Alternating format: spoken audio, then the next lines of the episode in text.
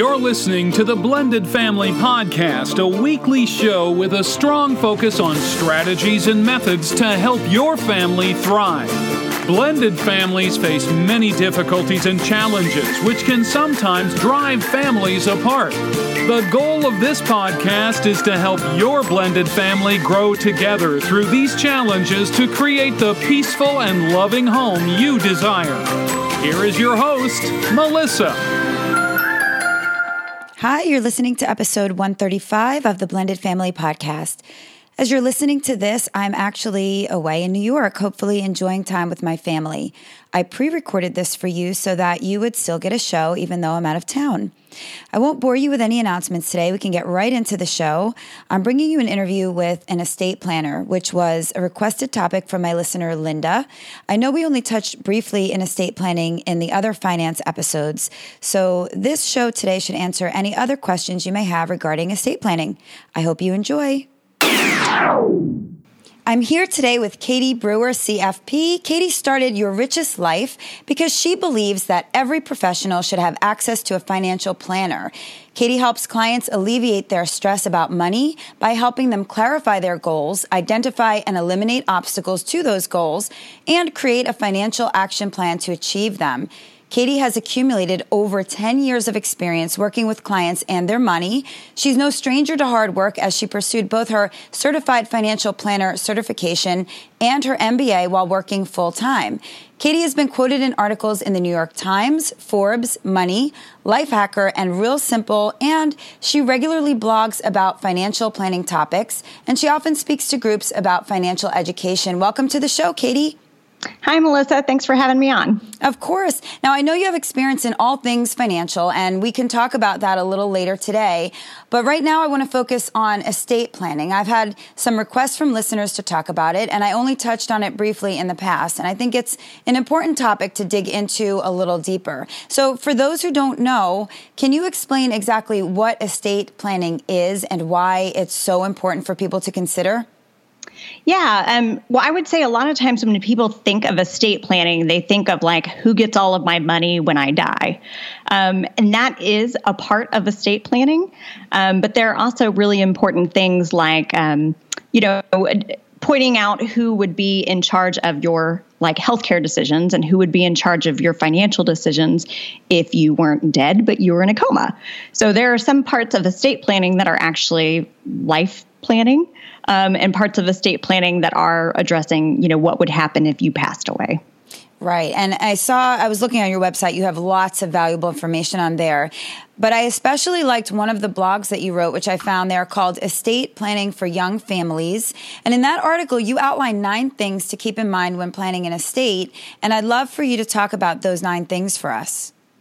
Yeah. Um, so that's something where it's like a, at least a quick checklist of things that you kind of need to keep in mind as you create an estate plan.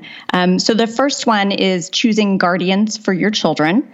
Uh, so that would essentially be if you're not around anymore, like who is actually going to raise your kids. Mm-hmm. Um, and we could talk a little bit more in depth on you know exactly how that works in a blended family um, a little bit later but you know that's kind of the high level definition of it um, with um, number two, it's make your wishes known uh, with a will or a trust. So those are the two things that cover, you know, essentially what happens when you pass away, um, and then a living will. And the living will is essentially what happens if you're, you know, I kind of put it as like a vegetable. So you know, if if you're not really according to your definition, like living anymore, but you are physically there, like right. what would you want done? Um, Number three is consider who would manage your kids' finances. So just because somebody is responsible for um, like keeping them or raising them doesn't necessarily mean that that has to be the person that gets the purse strings. Um, especially if it's your money. Uh, so you can actually designate somebody who would actually manage those finances. Um, number four, choosing an executor for your will or a trustee for your estate. So that's kind of the person who would actually be responsible for implementing the stuff that you've written out in your estate plan. So it's kind of your your right hand person um, if you passed away. Um, and then we've got naming the right beneficiaries. So this is something that's kind of a common misconception is that, you know, well, once I write this piece of paper, then everything should be set, you know, as long as I signed it, I notarized it and all of that. Um, your property a lot of times and your, you know, kind of wishes go by your will or your trust. Um, but your retirement accounts and your life insurance goes go by beneficiary designations. So, for example, um, if you are somebody who got divorced two years ago, and you know you changed your will and everything um, to reflect your current situation, but you forgot to go back and change your three retirement accounts, and your ex spouse is still on there, then guess who gets the money if you pass away? Wow. Um, your ex spouse. Wah, wah, wah. We don't, don't want to do that. Because uh, they're probably, an, unless you want them to be, in right. which case, like, hopefully you made that decision proactively instead of accidentally. Exactly. um, and then we've got appointing somebody else to make financial and health decisions if you can't. So that would be those power of attorneys. So you've got like a financial power of attorney and a health power of attorney. And so that's actually pertaining to you, not necessarily your kids or your spouse or anybody. That's, you know, if you are in a hospital in a coma, like who can actually come make decisions for you? Um, and same deal if you're in a hospital in a coma, like who can pay your bills right. for you, you know, while you're not able to do it yourself. Um, and then, you know, I've got kind of a section on there about, you know, it, estate planning doesn't necessarily have to be expensive. Um, there are ways to put into place, you know, the basics. Mm. Um, there are a lot of employee benefit programs through work that might offer like prepaid legal cost. Um, there are some places that even offer like a full up, like we'll just pay for estate planning wherever you decide to do it. So that's always a good a good thing to look into. Um, but even if you don't have that, there are attorneys out there that you know will kind of offer like a streamlined package for the basic documents that you need for a decent cost. And I always tell people it's you know it's either you do it now and you pay okay money to get it done correctly, or you're kind of pawning it off on your family that not only do they have to go through the hassle of you know missing you greatly, but also kind of unraveling the legal parts of it and probably spending a lot more money on the flip side. Um, so kind of think of it as like prepaying for your family to not have to deal with the hassle, you right. know, if you're if you're not around anymore. Um, and then getting life insurance. So you know, if you're designating somebody to take care of your kids, um, you want to make sure you're delivering those kiddos with like money. Mm-hmm. so that you know you're not like hey bestie thanks for raising my kids. You get like two nickels to rub together. I hope that you have a really great job so that you can now support you know two extra children. Um, so that's where life insurance comes into place you know to make sure that there's actually uh, funding there so that whoever is raising your kids or whoever's in charge of the money like actually has money to distribute um, and then the last part in that article was just reviewing an estate, um, updating your estate plan over time. Just, you know, you might have made an estate plan 20 years ago, but if you had a three year old at that point in time when you made the estate plan, they're probably of legal age now.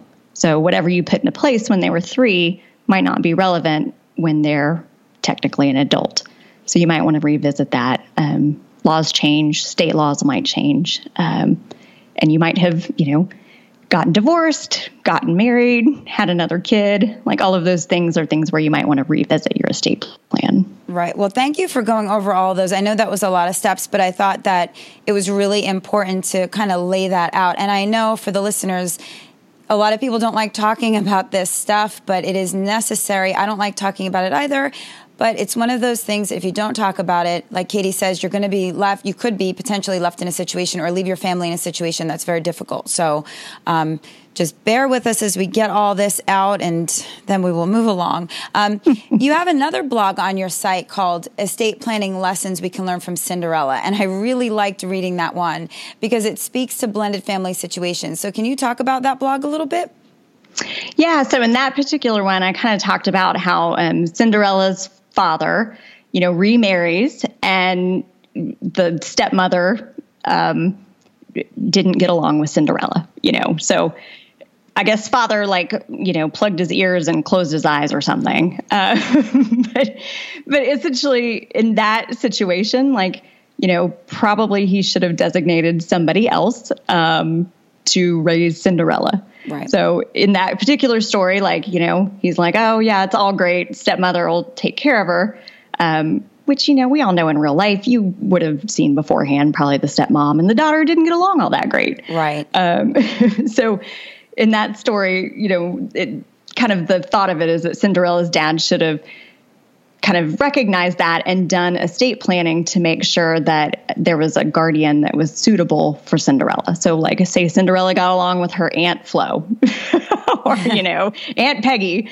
Um, you know, that could have been something where it's like, okay, well, you know, in, in your estate documents, if the other parent isn't alive, maybe you put, you know, stipulations in there that at this age, you know, the child can decide between this person or this person, or whoever I put in there can like have first right of refusal to not, you know, act as the guardian for that person. Um, so kind of the thought of that was like, what is a guardian? Like, how do you pick somebody? Um, why did Cinderella's dad kind of uh, mess up on his estate planning. Yeah. what can you do differently? Well, it was very well written, and I encourage all the listeners to go check out that blog on her site. Um, it was really good. And again, it's called Estate Planning Lessons We Can Learn from Cinderella. I really liked it. So let's talk about the difference of planning an estate for a blended family. I imagine it becomes much more complex. So, what needs to be considered or structured differently with a blended family as opposed to a traditional family?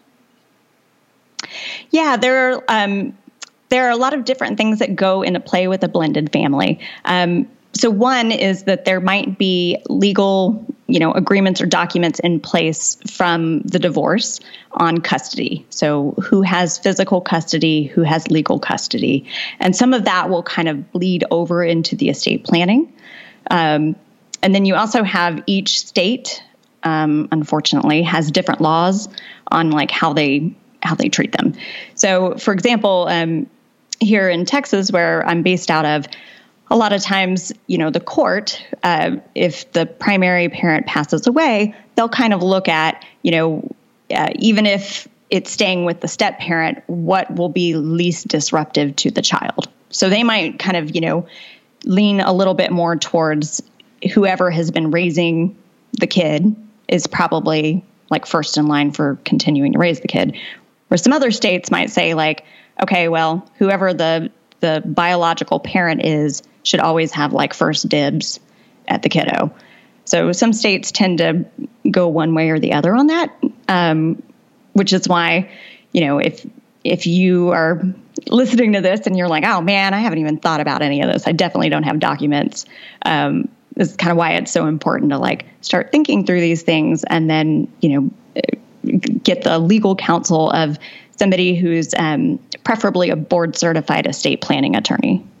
Okay, good. And so you kind of answered my next question. I was going to ask you about setting up a guardian and what do we do if the the one parent is alive and so but you're kind of saying that you got to check in with your state and see what the laws are and kind of go by that. So that's that answers my question. Katie, in your experience, what have you seen happen when an estate plan is not properly established? What have you seen go wrong? Yeah, well, I mean, and especially if you've got minor children, um, and if a state plan is not, you know, necessarily set up all that well, um, it can create a lot of chaos for those kids because that's kind of putting the kids back into like a court and mm. back into the state kind of determining the fate of who who is raising them who's you know is, is there money for them to live off of if so who's managing that money um, and some of that can be decided through estate planning some of it is you know as i said kind of dictated a little bit by state laws and by um, by like the legal documents you know from from a divorce so, when is the right time to do this? Is it ever too late or too soon? Or how do we know when we should do it, especially when we're forming a new blended family, maybe?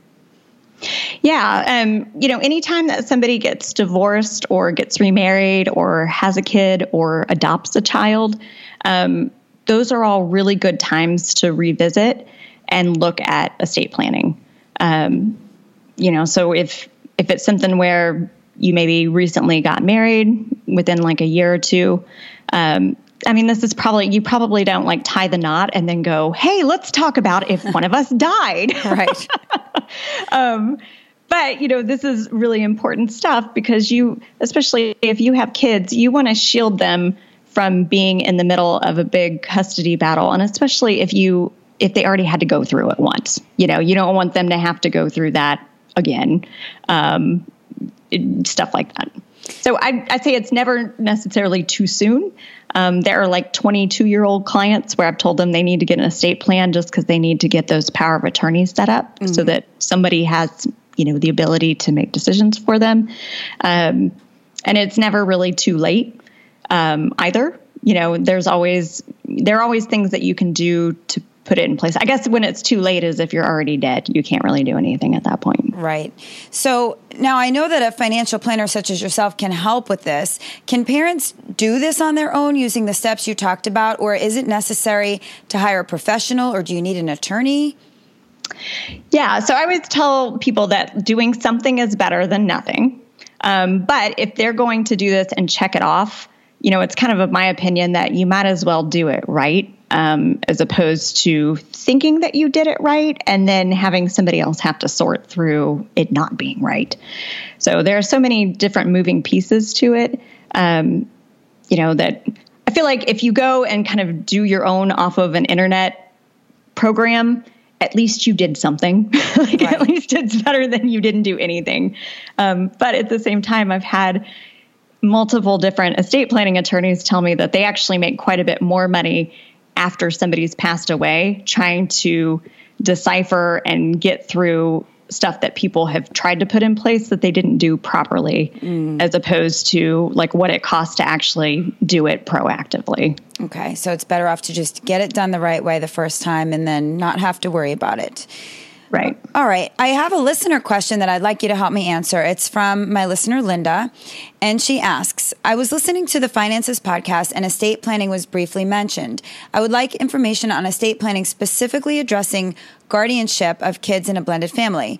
I've heard terrible stories of step parents losing their partner and then losing their stepkids as well, with no rights to visit them. I do worry about this too. We want each of us to remain in our children's lives if we would pass away.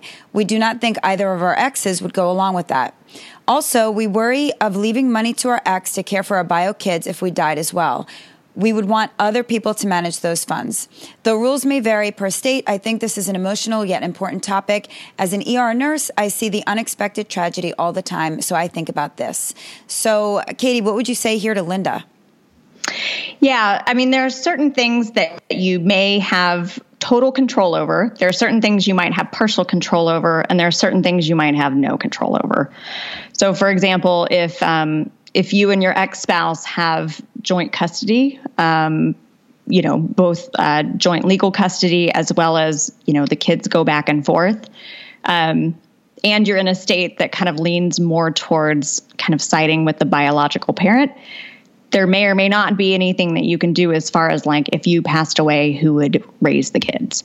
But if it's your money, um, it's your money, you know. So you can set up a will or a trust to appoint somebody else to handle money to be um, like for the benefit of your child. So at least that is something where like you know there shouldn't be custody issues necessarily with um, the monetary part uh, unless there's like alimony owed or child support owed, which usually is not the case if you pass away. Right. Okay. So let's talk about you for a moment. Aside from estate planning, which is something that you offer, tell us what else can you provide clients? Yeah, so um, I'm a financial planner and I'm a certified financial planner. Um, and in doing that, there are kind of six major you know topics that we touch on. So that would be estate planning, which we kind of just chatted about. Um, I help out with like cash flow and budgeting. Um, I also help out with investments. So that's one of the six retirement planning, taxes, um, and insurance. So, like life insurance or disability insurance or whatnot. Um, so, that kind of allows me to look at like all the a lot of different areas of somebody's financial life and a lot of them are integrated um, people might not think you know well, why the heck would my disability insurance have anything to do with when I can retire. Um, but it actually does because that's kind of planning for like the best case scenario and the worst case scenario and making sure that we kind of have any um, potholes mapped out, that we know where they are and, and what we have in place to address them. Well, good. You sound like you definitely are a busy woman. Um, do you have any last words of advice, or is there anything that you want to share that I may have missed? Um, not necessarily. I think you know a lot of people are really scared of doing this because a you don't want to think about what happens if you die. I mean, none of us want to think about that. Who sits around and you know joyously thinks about if they pass away? Uh, usually nobody. Um, but it's something that you know. It, everybody dies eventually. Yeah. so until we can like, you know, cryogenically freeze ourselves and live forever, um, this stuff is important and it's something that especially when you have kids, it's it's really, really important to make sure that you kind of do it for their sake, you know, for the sake of the people that you might leave behind. Um, so I would tell people like, don't be overwhelmed, you know, by estate planning. This is always something where you can put something in and then have another iteration of it later. It doesn't have to be perfect. Um, having something is better than nothing. Using a board certified estate planning attorney is probably better than writing on a piece of paper. Um, but, you know, just having something in place um, could really come into handy, you know, if if something happens to you and somebody else has to kind of take the reins. Well, I agree. And especially with a blended family, there's so many moving parts. And so I think it's definitely important that it gets done the right way. And uh, that was wonderful advice. Katie, what's the best way to find you? Yeah, um, my website is yourrichestlifeplanning.com. Or if you don't want to type all of those letters out, you can go to the letter yrlplanning.com. Um, I'm also on Twitter. It's at Katie, K A T I E Y R L. Um, yeah, those are the best ways to find me. Perfect. And I will go ahead and add your links in the show notes for the listeners. Katie, thank you so much for coming on the show today to talk about this with me. Yeah, thanks for having me, Melissa. Listeners, I hope that you found some value in this conversation with Katie Brewer. Financial planning and estate planning is something that I myself haven't done yet, but it is in my very near future, especially after this talk today. And I encourage you all to do your research and think about estate planning for your blended family so that you can avoid a mess if something tragic should happen. And if you're looking for a financial planner, check out Katie's website, yourrichestlifeplanning.com. Feedback or questions can be sent to me at melissa at blendedfamilypodcast.com. And as always, thanks for listening and have a fantastic week. Bye. You have been listening to the Blended Family Podcast. For more information, please visit the website at blendedfamilypodcast.com. Remember, to create the peaceful home you desire, all you need is love.